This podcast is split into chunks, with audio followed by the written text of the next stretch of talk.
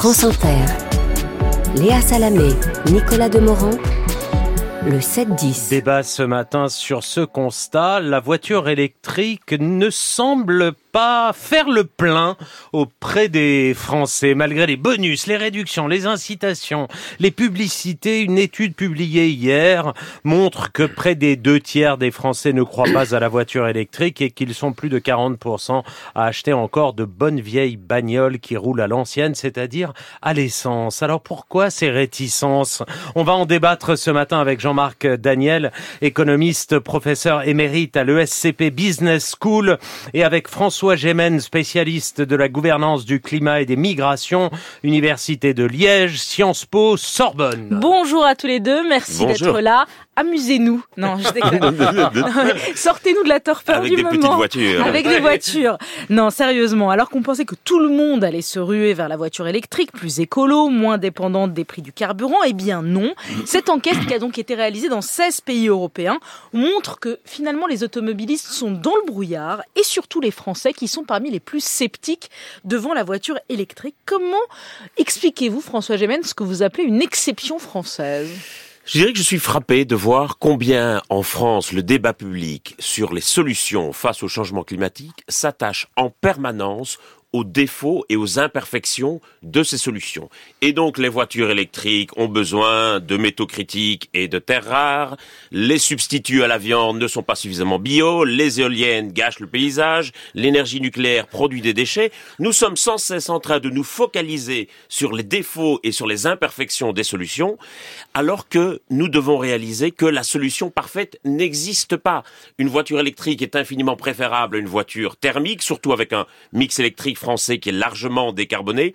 Pour autant, ça reste une grosse masse d'une tonne ou de deux tonnes d'acier pour transporter des personnes qui font quelques dizaines de kilos.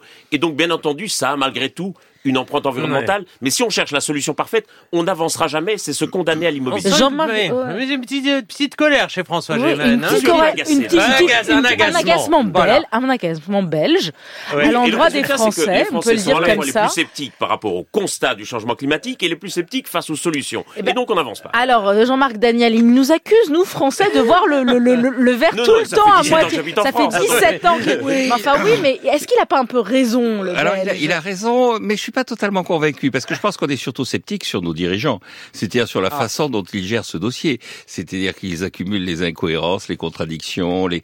Écoutez, euh, on parle de la voiture électrique. Hier, le PDG d'EDF était reçu par le Sénat. Il a essayé d'expliquer que son objectif, c'était de pouvoir gérer EDF. C'est-à-dire que c'est son enjeu de ne pas avoir en permanence des injonctions contradictoires venant de tel bureau de la direction du Trésor, tel bureau du ministère de l'Industrie. Laissez-moi faire mon boulot. Laissez-moi faire mon boulot. Ouais. Et il a dit, écoutez, si vous me laissez faire mon boulot, moi je peux vous garantir que le prix de l'électricité, à l'horizon de 5-6 ans, voilà ce qu'il sera. Et donc concrètement, ce qu'attendent les Français, c'est qu'on puisse leur dire, dans le cas de la voiture électrique, si vous choisissez une voiture électrique, voilà combien ça va vous coûter. Voilà combien ça va vous coûter à l'achat, puis ça va combien ça va vous coûter au fonctionnement. Et ça, c'est le brouillard pour l'instant. Et là, et ça, c'est le brouillard. Et, et, et donc, euh, en, sur le terrain, les Français, euh, ils achètent de plus en plus de voitures électriques. En revanche, vous regardez sur le diesel, le diesel qui avait été le chouchou il y a mmh. une vingtaine d'années, il y a encore 15 ans, la moitié des voitures qui étaient vendues étaient des voitures à diesel. Et à l'époque, vous aviez un prix de l'essence qui était 20% au-dessus du prix du gazole. Donc, mmh. il y avait une, un calcul économique qui était lié à des choix et à une projection dans le futur. On se disait, effectivement, ça reviendra moins cher. Aujourd'hui, il y a encore des gens qui achètent des voitures au diesel? Il y a encore des gens qui achètent des voitures au diesel, mais il y en a Alors que, que ça va être interdit en 2035. Absolument. Alors qu'il y en a plus, mais il y en a plus que 10 à 12% de la du, du, marché qui porte sur le diesel. Et, et pour l'essentiel, c'est d'ailleurs des voitures qui sont achetées par des compagnies, par des sociétés qui euh, ont une vision assez court-termiste de la façon dont elles vont gérer leur euh, leur parc automobile. Donc sur le terrain, les Français ils sont prêts à s'adapter, ils ont conscience des enjeux, ils ont conscience des problèmes. En revanche, ils voient bien qu'au dessus, c'est un peu le grand n'importe quoi. Vous avez sur le plan européen, et vous avez une norme qui s'appelle la norme Euro 6. On va passer à la norme Euro 7 sur les voitures. Et donc, euh, on comprend rien, quoi. On n'y comprend rien. On comprend rien. Donc c'est parce problème, que la norme Euro 7, ouais. on sait même pas si, quelle est la différence entre la norme Euro donc, 6 et la norme Euro 7. Donc c'est un problème aussi d'information générale. Jean-Marc, c'est un problème Gémen. à la fois d'information générale et de manque de clarté. C'est aussi un problème de revirement et de zigzag politique permanent où on a l'impression qu'effectivement il n'y a pas une ligne claire. Et donc quand on interroge les Français sur leurs sentiments face au changement climatique, ben, la plupart se disent anxieux et on les comprend. Une partie se dit en colère, mais beaucoup se disent aussi impuissants. C'est-à-dire que les gens voudraient agir, mais ont l'impression qu'ils n'ont pas les moyens, qu'ils n'ont pas les solutions concrètes. Et donc là, on a un grand besoin de clarté. Mais ça, c'est clair et c'est ce qu'on voit dans l'enquête. L'enquête montre que les gens sont dans le brouillard, littéralement, au, au premier sens du terme, qui manquent d'informations. Et c'est vrai, je vais vous dire, euh, pardon de personnaliser, mais, mais vous pouvez aussi, on se l'est dit hier avec Nicolas, c'est qu'il nous est arrivé de louer des voitures et quand on propose électrique, eh ben on panique. On On, sait pas comment ouais. on fait. Est-ce qu'il y a des bornes faire, Où elles sont les bornes Et je pense que si on, enfin, tous les Français ont, ont ça Et aussi. il ça, faut on- reconnaître que la France a été longtemps sous-équipée Ouais. en matière de bornes électriques. On, s'est en- on est en train de rattraper le retard pour le moment, mais il y a encore des systèmes compliqués. Vous avez des systèmes d'abonnement, etc.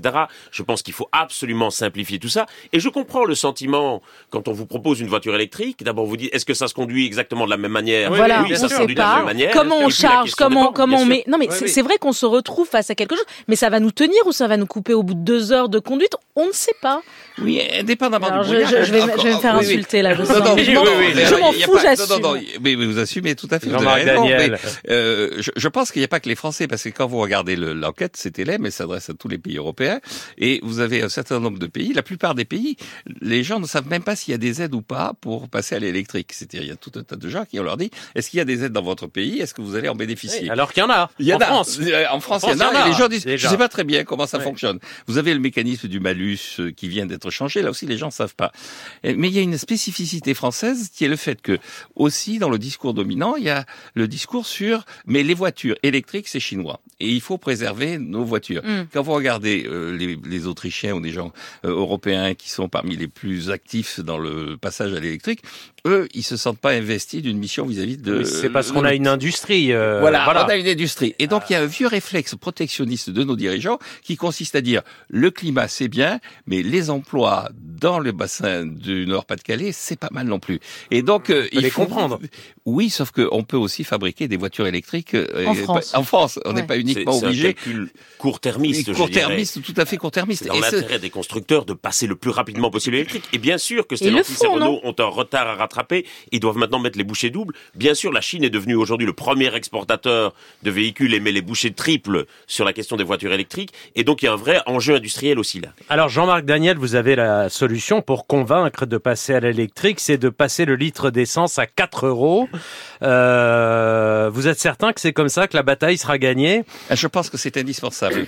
Et euh, donc les 4 euros, ils n'arrivent pas uniquement par euh, souci de provocation, parce qu'un certain nombre, c'est pas la première fois que je le dis. euh, c'est- non, mais on sait que c'est euh, c'est un long travail que vous, euh, que vous voilà. faites au micro Voilà, de France Inter. C'est une obsession. Pour- pour nous y habituer. Absolument. C'est la troisième fois dans cette, euh, sur cette chaîne de radio que je dis qu'il faut porter ça à 4 euros. Je rappelle le calcul très vite. Hein. En 1970, avec euh, euh, une heure de SMIC, on achetait 3 litres d'essence. Donc si je reporte aujourd'hui, le SMIC est à 11,52 euros. Donc si je divise par 3 pour avoir le prix du litre d'essence, on arrive à 3,84 euros que je me suis permis d'a- d'arrondir à 4 à- à- euros. à 4 Mais le vrai calcul, c'est 3,84 euros.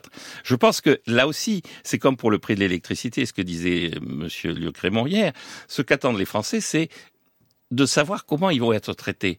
Et la, la stratégie qui a consisté à dire, mais on va vous préserver contre le choc pétrolier, on va faire baisser le prix de l'essence, était une stratégie qui était totalement euh, perpendiculaire par rapport au discours sur le réchauffement climatique. Et donc, il faut qu'il y ait des priorités en affichant 4 euros, alors pas tout de suite 4 euros, en affichant l'idée que on va pas multiplier les règles, on va pas multiplier les normes, on va pas additionner les, les aides ceci et les aides cela, le comité Théodule et le comité Gustave, on va donner un prix au carbone, et à partir de ce moment-là, vous allez vous déterminer.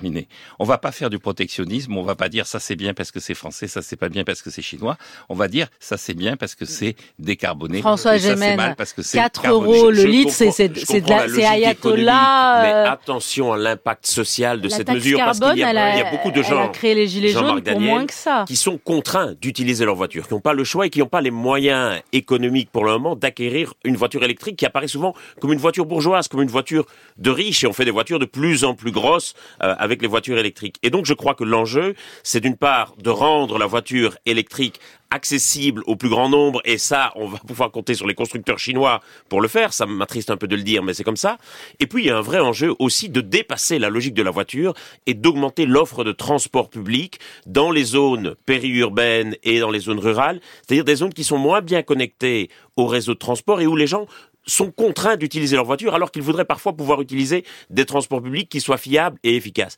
il va falloir y arriver parce que les émissions des transports, ça représente 32% des émissions de la France, c'est le plus gros poste. Dans ces émissions de transport, il y en a trois quarts qui sont liés à la voiture et aux véhicules utilitaires.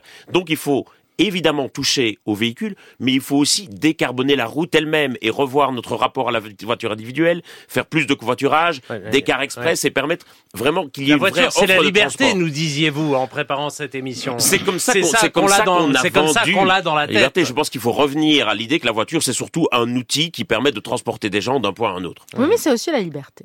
Mais Pour beaucoup de gens qui n'ont pas accès à des transports publics, euh, pour des gens qui habitent les centres-villes, la voiture c'est davantage une contrainte et ils peuvent voir des transports publics ou le métro comme plus de liberté. Non, mais euh, la vraie liberté, c'est des réseaux de transport en concurrence. Si on fait de la concurrence sur les chemins de fer, on va retrouver une forme de liberté qui sera le fait qu'on pourra choisir et qu'on aura des prix qui seront des prix qui seront abordables. Le vrai problème dans ce pays, c'est que autour de tout le transport de l'électrique, vous avez deux monopoles publics, EDF qui est chargé de 60 milliards d'euros de dette. Comment voulez-vous qu'EDF puisse réagir si on n'allège pas sa dette? Et ces 60 milliards d'euros, ils sont issus de la gabegie et de l'incurie des dirigeants qui ont imposé des normes et des règles à EDF dans les années précédentes. Donc, et la SNCF, c'est pareil. La SNCF, elle se bat contre sa dette parce qu'on lui impose tout un tas de contraintes. euh, Elle est mal gérée en termes d'évolution Vous voulez privatiser totalement EDF, vous?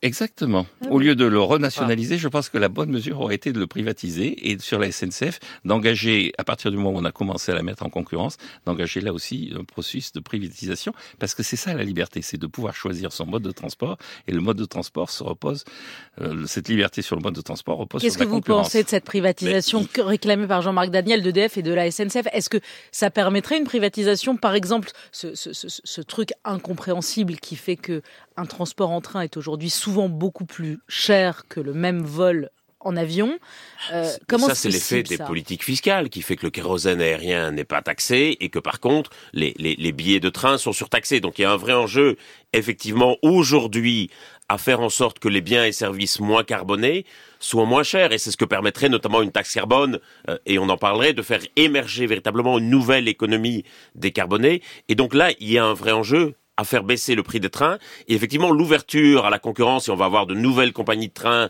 qui vont arriver en France dès l'an prochain, si je ne dis pas de bêtises, va sans doute permettre aussi de, de mobiliser certaines nouvelles lignes, et par exemple de ne pas passer systématiquement par Paris. Et je pense que c'est une amélioration, effectivement, pour le quotidien des Français. Jean-Marc Daniel. oui, le, le- pour, pour résumer, je pense que les monopoles publics, par essence, c'est climaticide.